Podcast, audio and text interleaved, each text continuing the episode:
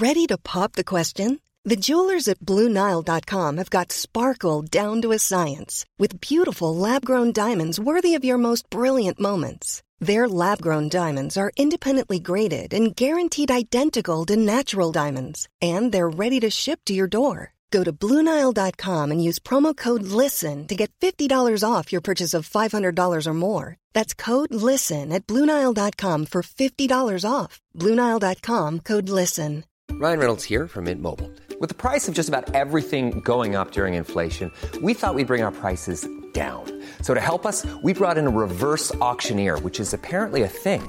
Mint Mobile unlimited premium wireless. Ready to get 30, 30, bit to get 30, bit to get 20, 20, 20, bit to get 20, 20, bit to get 15, 15, 15, 15 just 15 bucks a month. So, Give it a try at mintmobile.com slash switch. $45 upfront for three months plus taxes and fees. Promo rate for new customers for limited time. Unlimited more than 40 gigabytes per month. Slows. Full terms at mintmobile.com. Hey there, it's Michelle Norris. I'm host of a podcast called Your Mama's Kitchen. When I travel, I'm usually looking for a way to find a taste of home when I'm not at home. And one of the things I love to do when I am at home is entertain. And Airbnb allows me to do that. When I was in California recently, I rented a house that had a great kitchen. And when we were sitting around the table, we we're all thinking, we're in someone else's house. Someone could be in all of our homes as well. If you have a home, but you're not always at home, you have an Airbnb. Your home might be worth more than you think. Find out how much at airbnb.com/slash host. Hi, I'm Daniel, founder of Pretty Litter. Cats and cat owners deserve better than any old fashioned litter. That's why I teamed up with scientists and veterinarians to create Pretty Litter. Its innovative crystal formula has superior odor control and weighs up to 80% less than clay litter. Pretty Litter even monitors health by changing colors to help detect early signs of potential illness. It's the world's smartest kitty litter. Go to prettylitter.com and use code ACAST for 20% off your first order and a free cat toy. Terms and conditions apply. See site for details. It's Tuesday, the 2nd of June. I'm Andy Brassell, he's Marcus Speller, and this is Jules and Andy on Football Ramble Daily. Coming up, we've got a date for the return of the EFL Championship, which is huge, but not everyone's super happy about it. We also look at football's reaction to the George Floyd protests in the United States, with Jadon Sancho's message in the aftermath of one of his goals for Dortmund making headlines all over the world. We ask are young footballers more prepared to stand up and be heard on social issues? Yes, Jules under the weather today, unfortunately, so not with us. We're sending lots of love and good vibes to her for a, a swift recovery, and I'm sure you'll join us in uh, echoing that. Ramblers. So we've got um, Marcus Speller who has gallantly stepped in. It's great to have you here, Marcus. How things? Oh, hello, Andy. I- am doing very well, thanks. It's lovely to to chat to you. Shame about Jules, uh, but sure she'll be uh, back and better than ever very, very soon. But yeah, pleasure to be here. When she has put us in the awkward position of me being in your chair and you being in my chair, we've got a bit furniture confused. This is not normally the way it rolls in the mailbag, is it? Um, but no. it's been a busy week in football, and we had confirmation on Sunday night of the return of the championship. And you love a bit of championship, I know that for sure. Very much so, Andy. Yeah, I do like the Championship. My, my team, Fulham, are down there, and I, have been seeing Fulham a lot this season.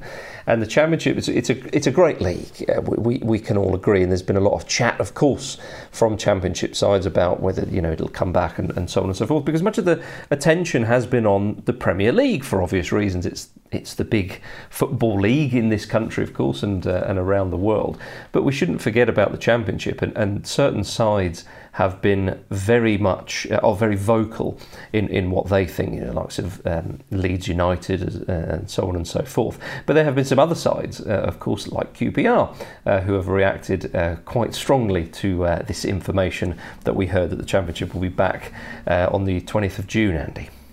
Yeah, they have, and uh, we thought we'd get an expert to see us across it all. So I spoke earlier to Ian Danter, who's Talksport's lead commentator for the Championship and uh, for the EFL. Um, we started uh, by asking him if there was any significant doubt for him that the Championship would return at some stage. Well, I, I think Andy, there seemed to be the, collective bargaining of the championship seemed a little more unified than it has been, certainly in League One the division below, where there's there's all sorts of shenanigans going on there.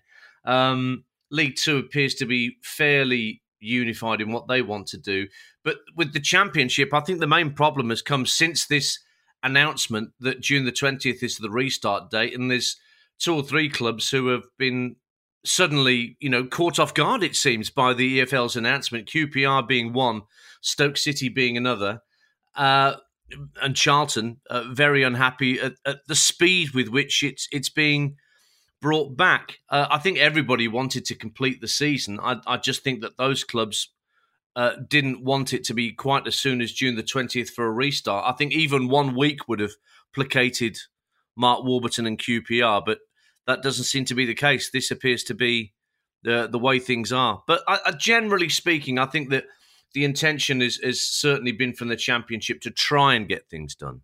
So you talked about the, the different needs of um, the championship compared to the other sections of the EFL, the League One and League Two.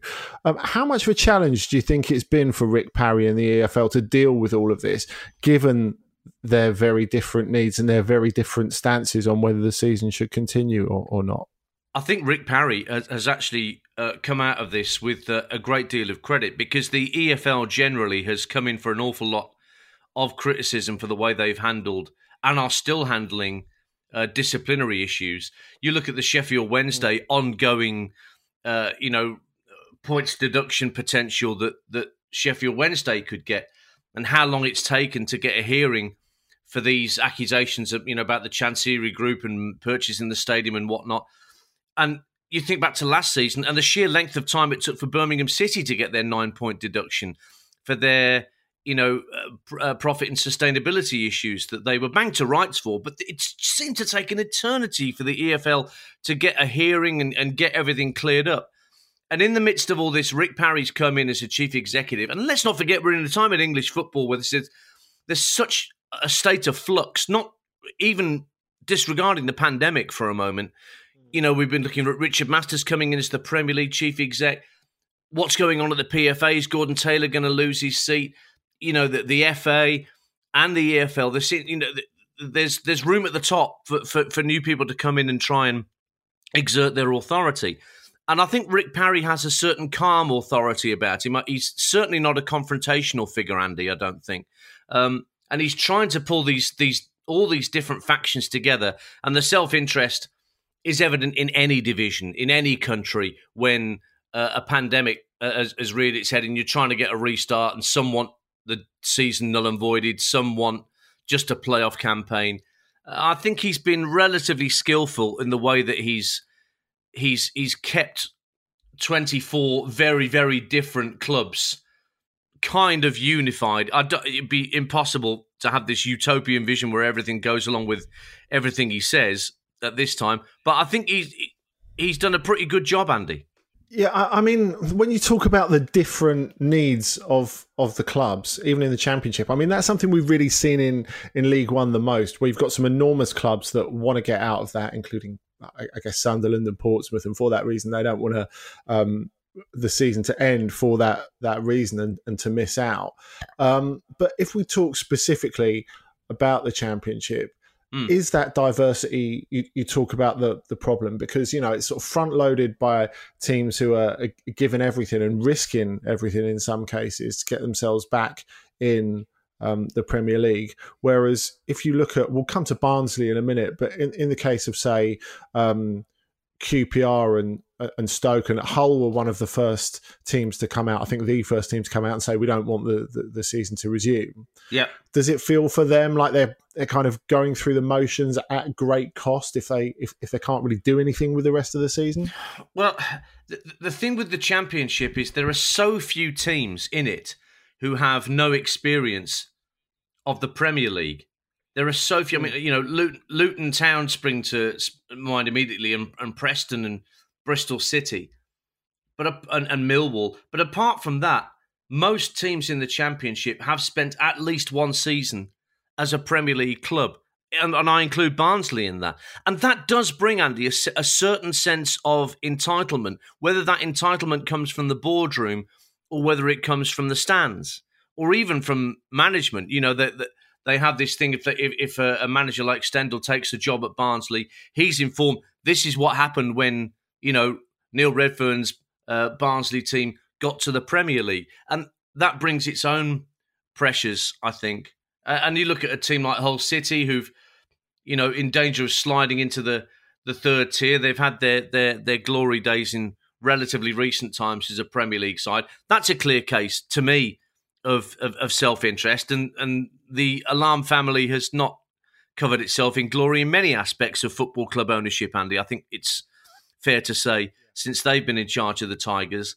So you you, you look at each individual case of those that are, shall we say, complaining about the return of the championship, and the only one that that interests me in terms of the the, the sheer uh, well volatility of the complaint is QPR, who are neither one thing nor the other, stuck in mid-table, fifty points. I can't see them getting relegated. I can't necessarily see them getting involved in the playoffs, although they're only six points off the top six. But for them to be as vociferous as they have been about not wanting to restart on June the twentieth, maybe that's not quite about self interest so much as it is maybe just about a, a sense of principle. Um, and senses of principle are all too rare in football these days. well, talking of principle, what about the Charlton situation? I mean, Lee Bowyer was on Talksport earlier this week talking about how some of his players had, had refused to play. And obviously, that's going to be a, a massive pain for him with them fighting against the drop, especially when one of them, Lyle Taylor, is the guy who scores the goals. But Well, you know him I well, of course, from, from his AFC Wimbledon days, you know, and, and 11 uh, goals. in, exactly. 11 goals in 22 games speaks volume. That you know, when you're in the bottom three and you've got a guy that's got that sort of goal return, you'd be desperate to keep him. I actually thought listening to Lee yesterday on Talk Sport uh, speaking about this situation, not just with Lyle Taylor, but also with Chris Solly and with David Davis. I actually thought he he he trod a very diplomatic line. Um, he could see why it was that Lyle Taylor was in the, the position he felt he was in, where he didn't want to risk uh, an injury that would scupper a, a big move to a club because obviously this club sniffing around him. He he wouldn't make this decision were he not aware that there were Premier League clubs desperate for his signature. So I, I feel a little bit for Lee Bowyer, and it's not like he's had enough to deal with with Roland Duchâtelet um, and, and the whole Ferrari over his contract last summer, and whether he was actually a goner, and then he he, he finally signs a new deal. Um, and even with Duchâtelet's time being over at Charlton, it, it, you know they're still well, they're in the brown stuff, aren't they? They're in the bottom three, and he's got to try and find a way to navigate through this without. Certainly, I, I mean, Solly's a player I've admired for a very, very long time on on the right hand side for Charlton. So it's going to be very, very tough for him to navigate his way through. But all he can hope is that teams like Hull City, who are just above them, continue on the shambolic run that they've been on. Because Hull have only got one win in 11. But yet, as you've spoken about, Andy, when I've heard you talk about the Bundesliga, the form book may have absolutely no bearing in terms of what was going on before lockdown, in terms of what happens post lockdown. You can look at Hull with one win in 11, but with a three month break, that could mean diddly squat, really. It, it, it's just how that how well prepared these players are for the restart and whether they're ready to hit the ground running. Ian Danter, there, uh, Talksport's lead commentator for the Championship and mm. the EFL, which can um, sate all your Championship needs when it does make its way back on June 20th. Um, so that'll be interesting to to see how it all un- unrolls. Um, what we were saying at the end there, Marcus, about mm. the international excitement over the over the Championship and very enthusiastic commentators. The one that always sticks in my mind. I was back in England from France by this point, but rewatching the French highlights of that Watford versus Leicester playoff game, you know, oh, where Knockaert misses the penalty. Yeah. That, that, that, is, that, that is the most dramatic uh, end to a football match that I've ever been to. Um, oh. It was it, it, was extraordinary. People were jumping up and down in in, in, the, in the press box. It was it, mm-hmm. it, was extraordinary, and it doesn't really translate to TV in quite the same way. But when Troy Deeney, you know, scores his goal, takes his shirt off, and jumps into that sort of moat down by where his friends and, and family are. And from where we were sat, it just looked like he jumped and just completely disappeared into the core of the earth. And people were like, oh my God, what's happened to Troy Deeney? Something terrible's happened to him. But I remember rewatching the French highlights of it, and people were going mm. absolutely bonkers. It's not reasonable to say that that is um, your standard ending for any sort of football match. But it is kind of a, a reasonable window into how exciting and unpredictable the championship can be, right? It really is. Uh, I mean, when you say that about sort of incredible ends to matches and teams going for promotion and so on, I remember a few seasons ago when, when Middlesbrough were on the march and they were they, they came to Craven Cottage and uh, I, Fulham were 3 0 up or 3 1 up. They had, a, they had a good lead, and Middlesbrough were throwing it away. They needed to win the game. And, and, and they got it back to 3 all. And I was actually with a friend of mine who's a Middlesbrough fan.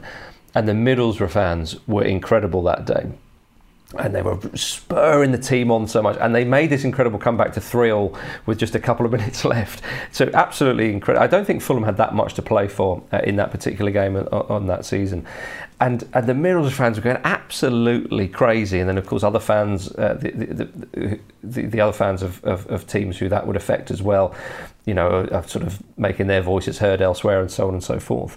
And they get it back to three all, and then they push forward and push forward, and then Fulham they leave the back door open, and Fulham go up the other end and, and score, and it's four three, and they miss out on automatic promotion, go into the playoffs, and lose the final of the playoffs uh, to Norwich 2 0, and they didn't really turn up that day.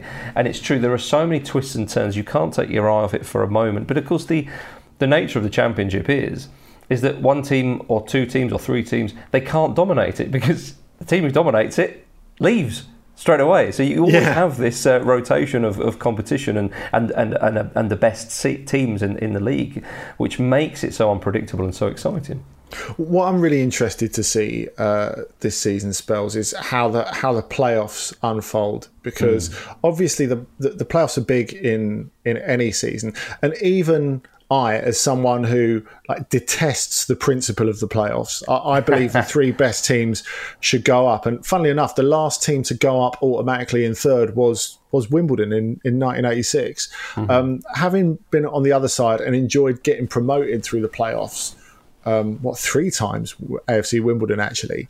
Um, mm. I, I, still think on principle it's it's wrong, but a I understand the financial imperative, and b it is totally thrilling with the fact that football finances are kind of flattening with the current situation in the world at the moment, and due to the fact that people will be so glad to have football back. So many people will be so glad to have football back on, on television. Mm-hmm. The playoffs going to be more intense than ever this season.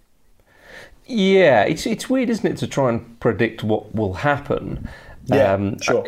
And and I, I think it was. Um, I mean, a number of people have expressed their concerns about uh, the kind of fairness of things going forward. I think that you know Luton Luton was certainly saying that we need to make sure everything's you know the protocols are fair and, and so on because certain clubs may come up with clever little ways to make their stadium a little bit more intimidating despite fans than, than other teams. So everyone should just have a level playing field. I don't know how that would play out. You know. Um, uh, maybe you know Fulham have you know cardboard cutouts of Mitrovic everywhere in the stands or something like that. I don't know, but um, I think that, that, that, you will always have the intensity with the playoffs, um, and and so, I mean, just looking at the table now, I mean, it, it's tied, isn't it? You know, Brentford and, and, Nottingham Forest on the same points. You know, so many teams can still nip in there. How I can't teams... believe how close Millwall are. I, I, yeah, that yeah, completely escaped off. my notice. Yeah, yeah. So, same with Cardiff City as well. You yeah. know, to, to even Blackburn Rovers, you know, just three points off. Um, and you, we could go on, but we'd get bogged down. But uh, I think yourself or Luke were making the point on on the continent when the Bundesliga was coming back. Who will respond better? To the to the conditions, and and that is very very interesting. You know because I mean before the, the, the lockdown, you know Preston North End had lost three league games on the on the trot. Now that doesn't mean anything now because you know the form book as, as despite was it Steve McManaman on the commentary for the Dortmund game uh, in their first game back you know well Dortmund are coming into this on good form well nobody's got any form at the moment you know um, so we, we have no idea uh, what will happen but yeah, I, I, I think in terms of um, the intensity of the playoffs, it's so difficult to predict because yes, it will, but it will. It, managers will have to make sure that they drum into their players that this is the same playoffs as it is last season, the season mm. before, next season. Don't be fooled by there not being any fans there. Don't be fooled by oh well, let's just. Um, you know, it's less of a cauldron, whether it be home or away or anything. You have to make sure that those players know what they're doing. This is the same football. This is the same. These are the same fixtures we would have played. They just don't have any fans there. But the one team that could benefit would be my own Fulham, because let's be honest, the home fans at the Cottage aren't exactly the most raucous, myself included in there. So uh, they probably won't be affected as, as maybe other teams might be. and it's the best time to, to, to, play again, isn't it, in summer? Because I, I, I received a picture uh, from a friend and colleague the, the other day showing how the Riverside stand has now totally gone. Can, can you mm. imagine the gust off that in winter? well, I've, I've seen. I've, I mean, I've walked down the other side of the river and I've seen sort of straight in there, and it is quite the sight to behold. I think in summer that kind of cooler breeze coming off the Thames might be quite nice, but yes, in the winter we very much hope that that, that stand is, is is up and running, or at least up certainly. Um, but uh, yeah, I, I, think I mean interesting what you said about the, the playoffs earlier, how the the you know Wimbledon were the last team to be automatically promoted in, in third. Of course, Fulham finished third in uh, the 2017-18 season and went on to win the playoffs. You know, they mm. just missed out um, two points off Cardiff in second, and I was a bit concerned. I thought that might affect Fulham's performance in the playoffs because it can be very disappointing when you go into um, the last game of the season uh, or the latter stages where you can still be automatically promoted and you miss out, of course. But it didn't deter them uh, in that season. They went on to win the playoffs, and Fulham are currently third in the table as well. So it will be interesting to see how it how it plays out. Certainly, we have 15 out of contract. We've got six loans and um, nine of our own contracted players out. They finish in the end of June, and uh, unfortunately for us, three of them players have, have said that they're they're not going to play.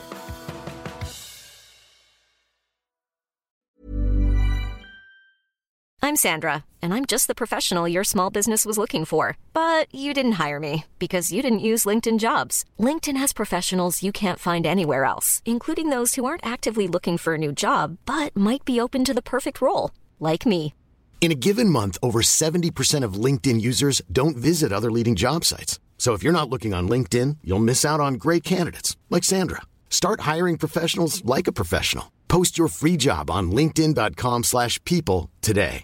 A lot can happen in 3 years. Like a chatbot may be your new best friend. But what won't change? Needing health insurance. United Healthcare tri-term medical plans underwritten by Golden Rule Insurance Company offer flexible, budget-friendly coverage that lasts nearly 3 years in some states. Learn more at uh1.com. Quality sleep is essential. That's why the Sleep Number Smart Bed is designed for your ever-evolving sleep needs. Need a bed that's firmer or softer on either side? Helps you sleep at a comfortable temperature? Sleep Number Smart Beds let you individualize your comfort so you sleep better together. JD Power ranks Sleep Number number 1 in customer satisfaction with mattresses purchased in-store. And now, save 50% on the Sleep Number limited edition Smart Bed for a limited time. For JD Power 2023 award information, visit jdpower.com/awards. Only at a Sleep Number store or sleepnumber.com.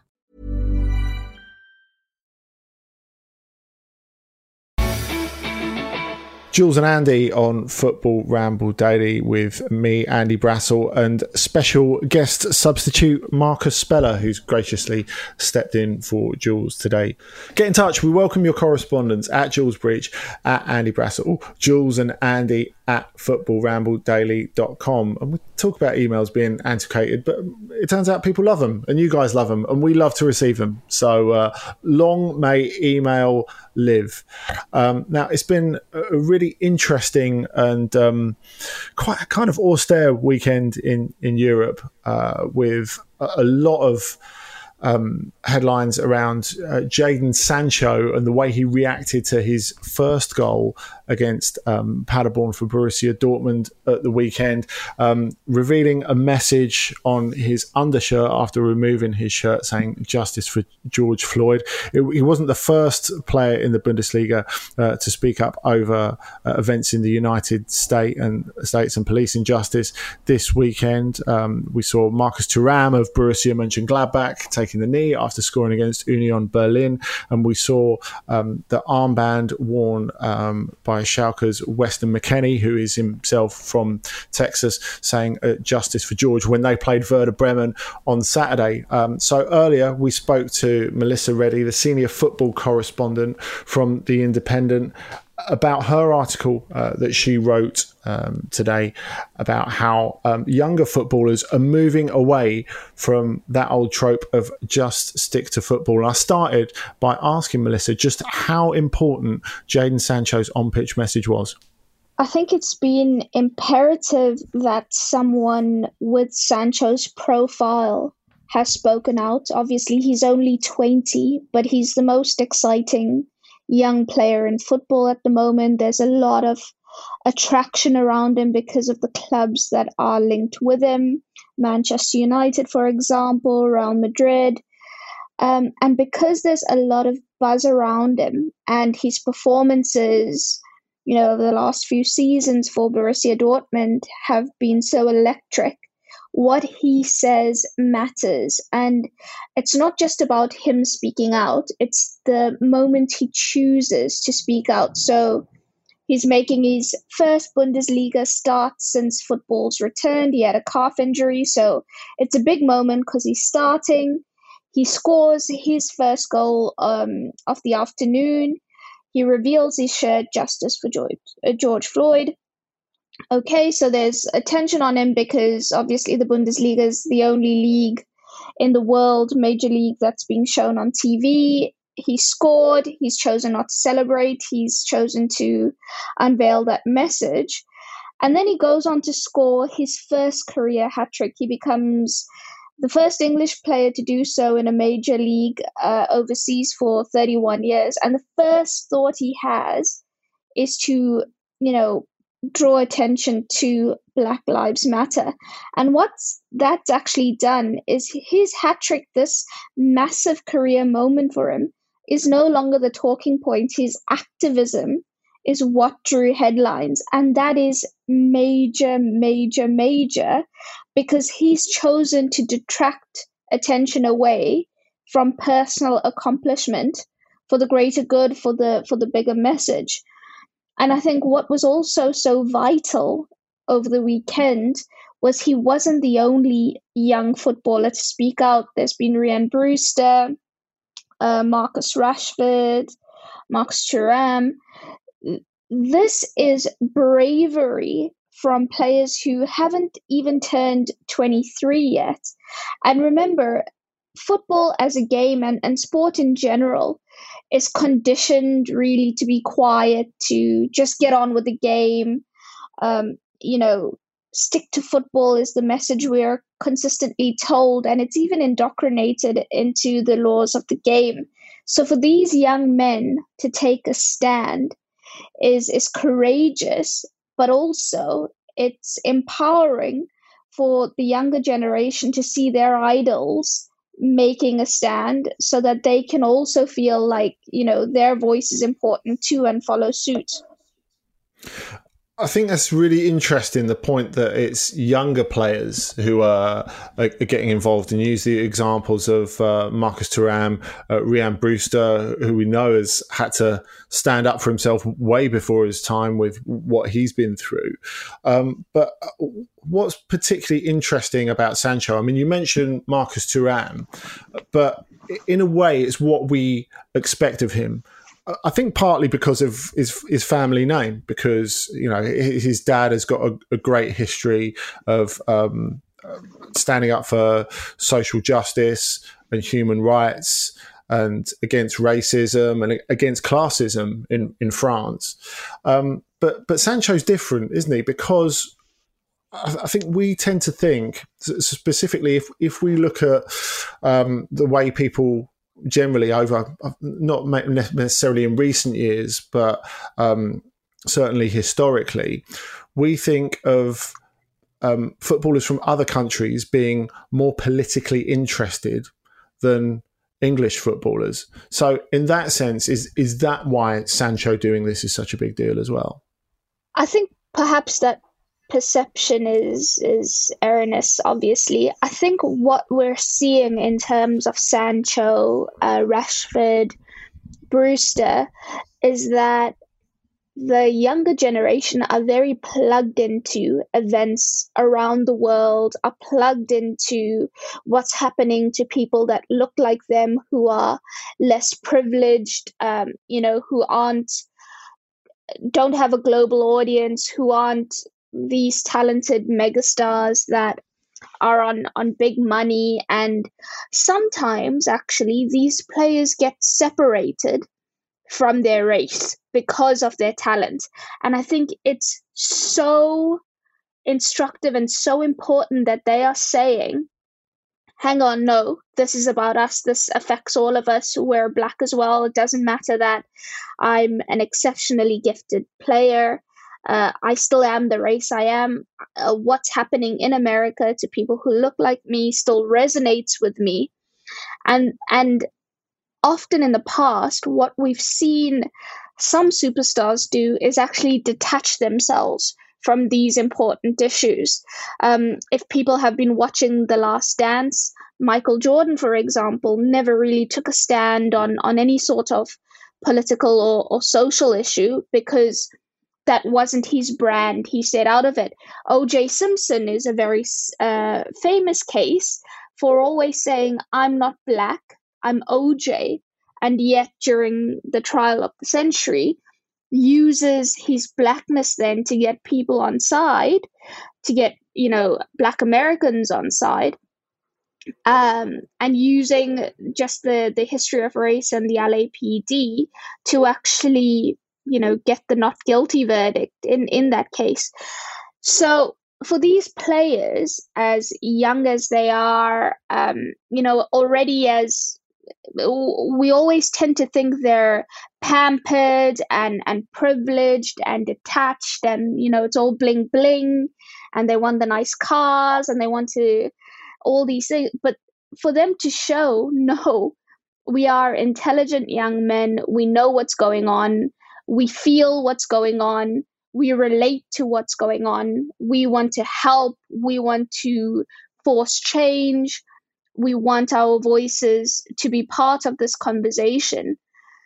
Is really, really pivotal, not just in a football sense, but in a wider community sense. Because if they're able to speak out, regardless of whatever action it will bring, which can often be uh, hampers sponsorship deals, hampers uh, future transfer moves they may be seen as problematic or too outspoken.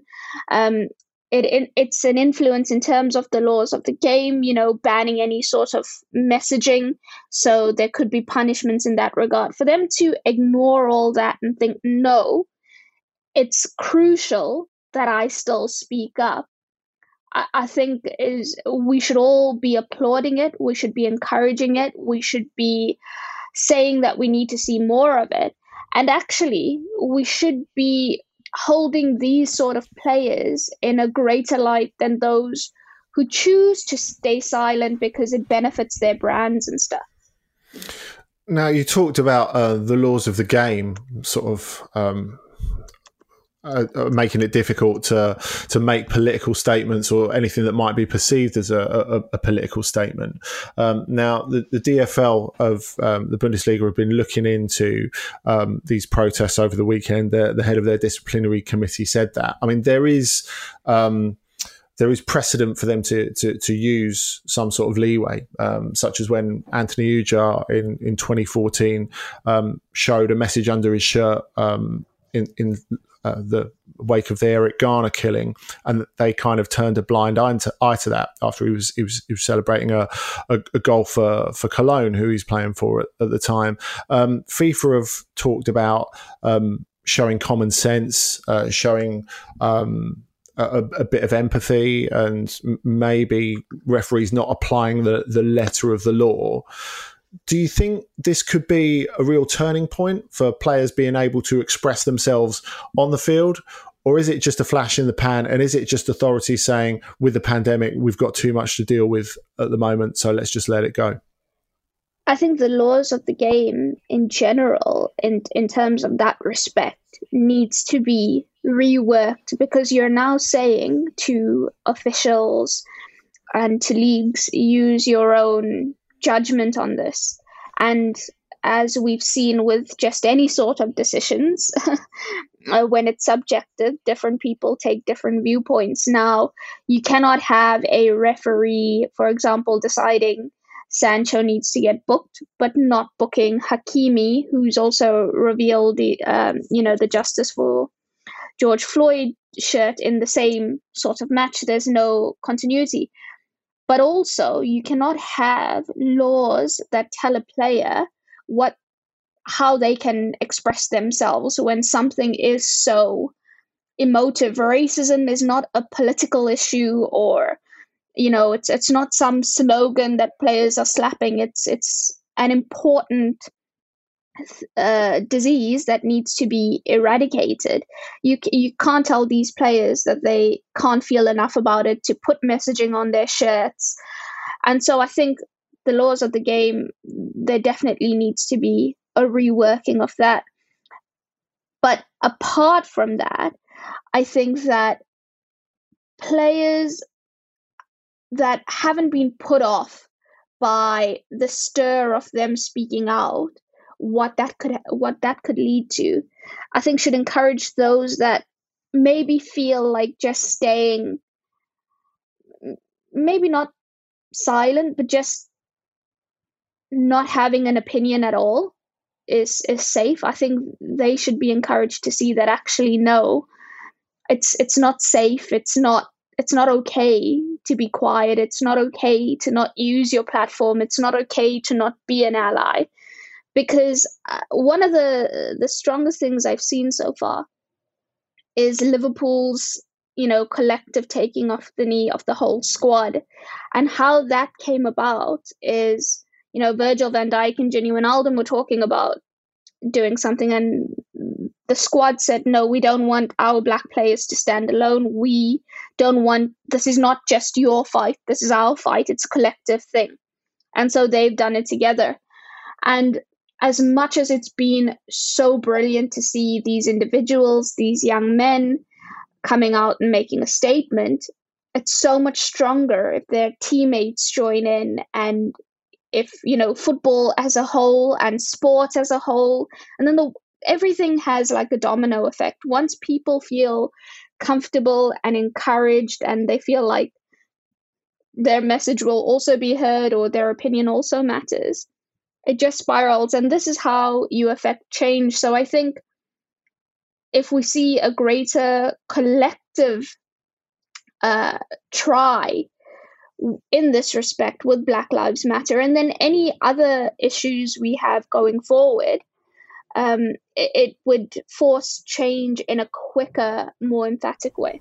Melissa Reddy there joining us from The Independent. Thanks to her for giving us some of her time. Um, it's an issue that's been absolutely inescapable in the news um, over the weekend, Marcus. And mm. it does, as Melissa was saying, um, represent um, a huge sea change, really. The fact that um, not just footballers are, are stepping up and, mm-hmm. and talking about a, a, a, social issue, but young footballers mm-hmm. are doing that. How important, especially for young black British players, has it been for that Raheem Sterling has kind of put his head above the parapet in the last couple of years and encouraged them not to stay silent and find their voice?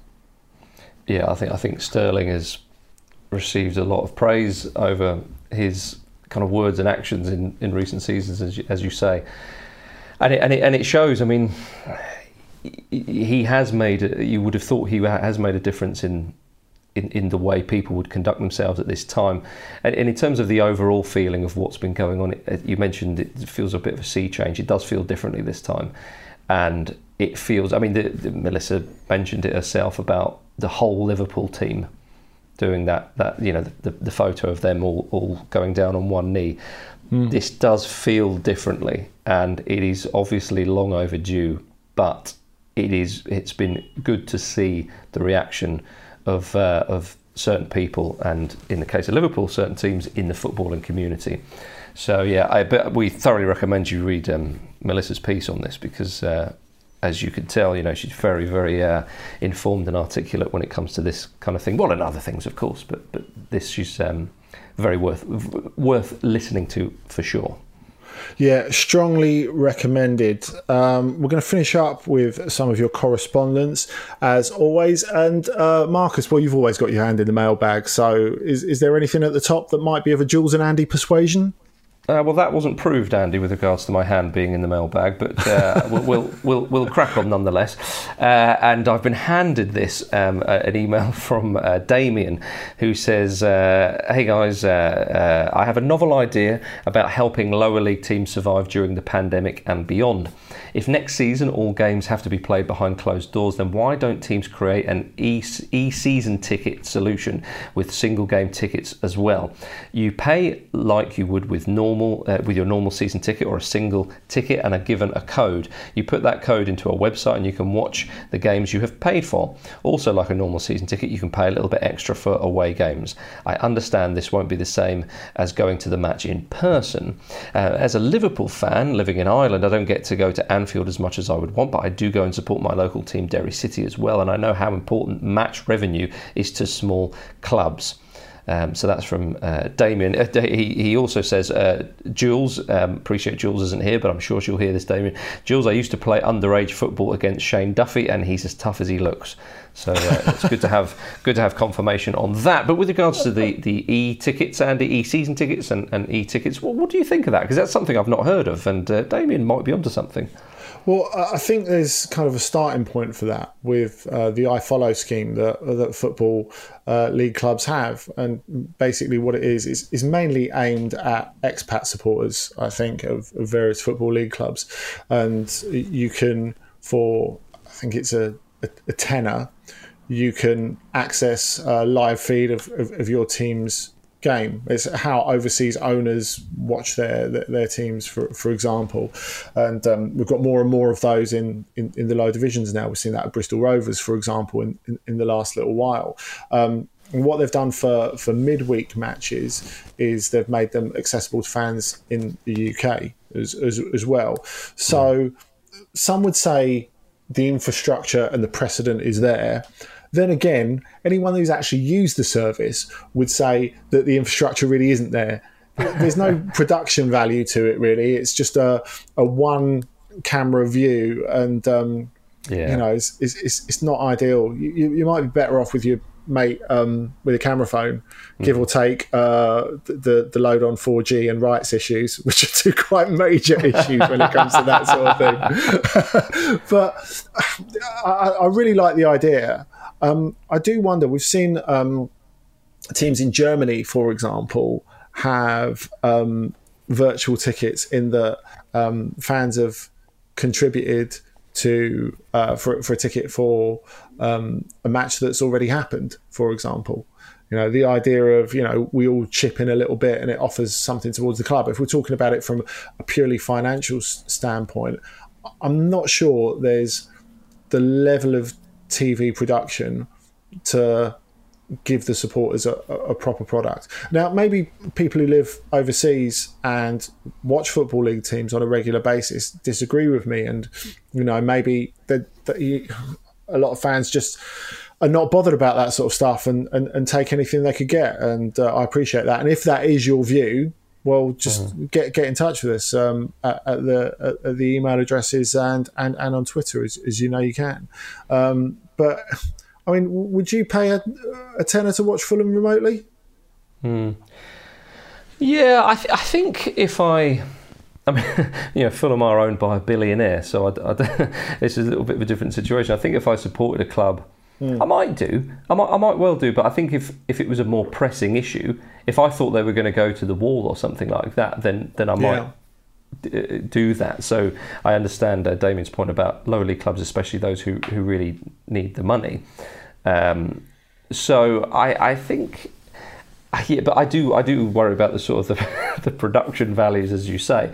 I mean, they do have cameras at all league grounds um, during normal match days anyway, but that does mean in during this pandemic, if you don't have fans there, you are asking a lot of people to go to work who may not want to, or maybe they do. I don't know. So I, I, I, it, it's it's certainly an idea worth exploring. Whether it would work in practice or not, I don't know. But yeah, I think I think it's worth exploring. Talk, talking of um, televising uh, from football league grounds, I, th- I, think one thing. I mean, I, I, don't think it will really come to it with um, League One looking unlikely to, to, to restart. But we were talking about that. The, the chill coming off the Thames at Craven Cottage with, with, with, with the the the Riverside stand no no longer there.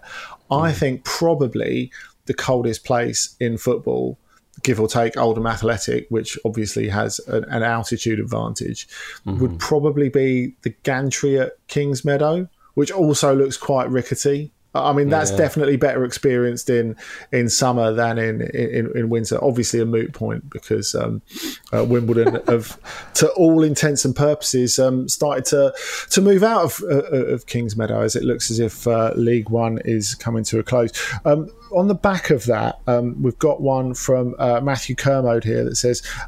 Hi, Jules and Andy. Th- thank you, firstly, for keeping the podcast going. They're great for my evening walks. It's an absolute pleasure, Matthew. Uh, while I was out this evening, Wednesday, you were talking about the finances of football.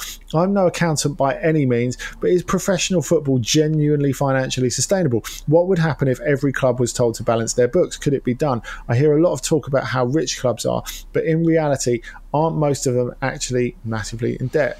Um, well, Matthew, it's funny you should ask that because when we talk about the financing of football and how it all really works, we've just re- released a Football Ramble Daily Book Club um, with yeah. me, Kate Mason, and Luke Moore, where we get into some of those issues.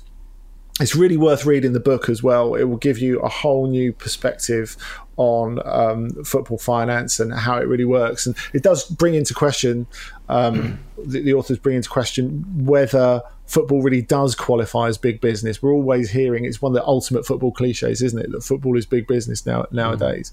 Mm. Um, but that they put it into some sort of perspective with the corporate and commercial world. And you can get an e copy of the book for um, just a couple of pounds off online retailers. I would strongly recommend it. And of course, it's a book that evolves as well. There've been several different editions of it, and they sort of critique their previous work. But you can hear all about that on the book club, which is available on the Football Ramble Daily feed now. Hmm.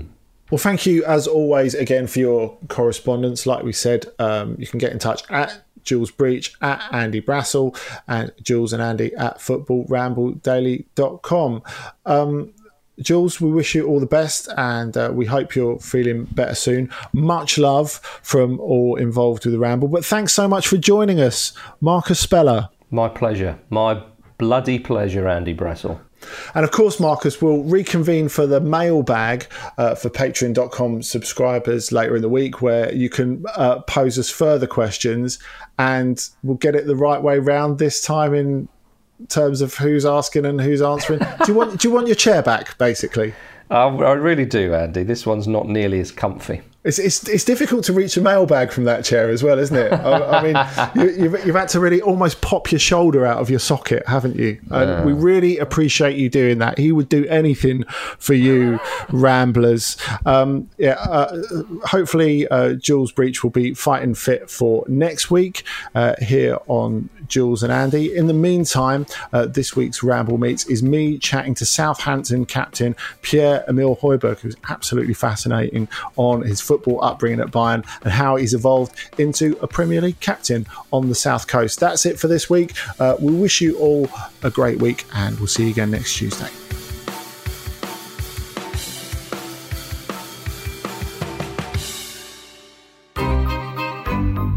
This was a Stakhanov production. Small details are big surfaces, tight corners are odd shapes, flat, rounded, textured, or tall. Whatever your next project, there's a spray paint pattern that's just right. Because Rust new Custom Spray 5 in 1 gives you control with five different spray patterns. So you can tackle nooks, crannies, edges, and curves without worrying about drips, runs, uneven coverage, or anything else. Custom Spray 5 and 1. Only from Rust Imagine the softest sheets you've ever felt. Now imagine them getting even softer over time. That's what you'll feel with Boll and Branch's organic cotton sheets. In a recent customer survey, 96% replied that Boll and Branch sheets get softer with every wash. Start getting your best night's sleep in these sheets that get softer and softer for years to come. Try their sheets with a 30-night guarantee. Plus, get 15% off your first order at bollandbranch.com. Code BUTTERY. Exclusions apply. See site for details. Hi, I'm Daniel, founder of Pretty Litter. Cats and cat owners deserve better than any old fashioned litter. That's why I teamed up with scientists and veterinarians to create Pretty Litter. Its innovative crystal formula has superior odor control and weighs up to 80% less than clay litter. Pretty Litter even monitors health by changing colors to help detect early signs of potential illness. It's the world's smartest kitty litter. Go to prettylitter.com and use code ACAST for 20% off your first order and a free cat toy. Terms and conditions apply. See site for details. When you make decisions for your company, you look for the no brainers. And if you have a lot of mailing to do, stamps.com is the ultimate no brainer. It streamlines your processes to make your business more efficient, which makes you less busy. Mail checks, invoices, legal documents, and everything you need to keep your business running with stamps.com.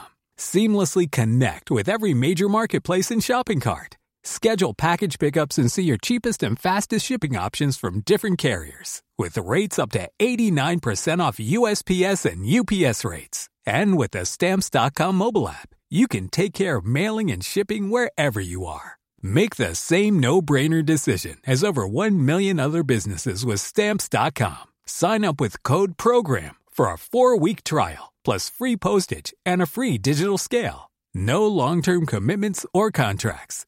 That's Stamps.com. Code PROGRAM.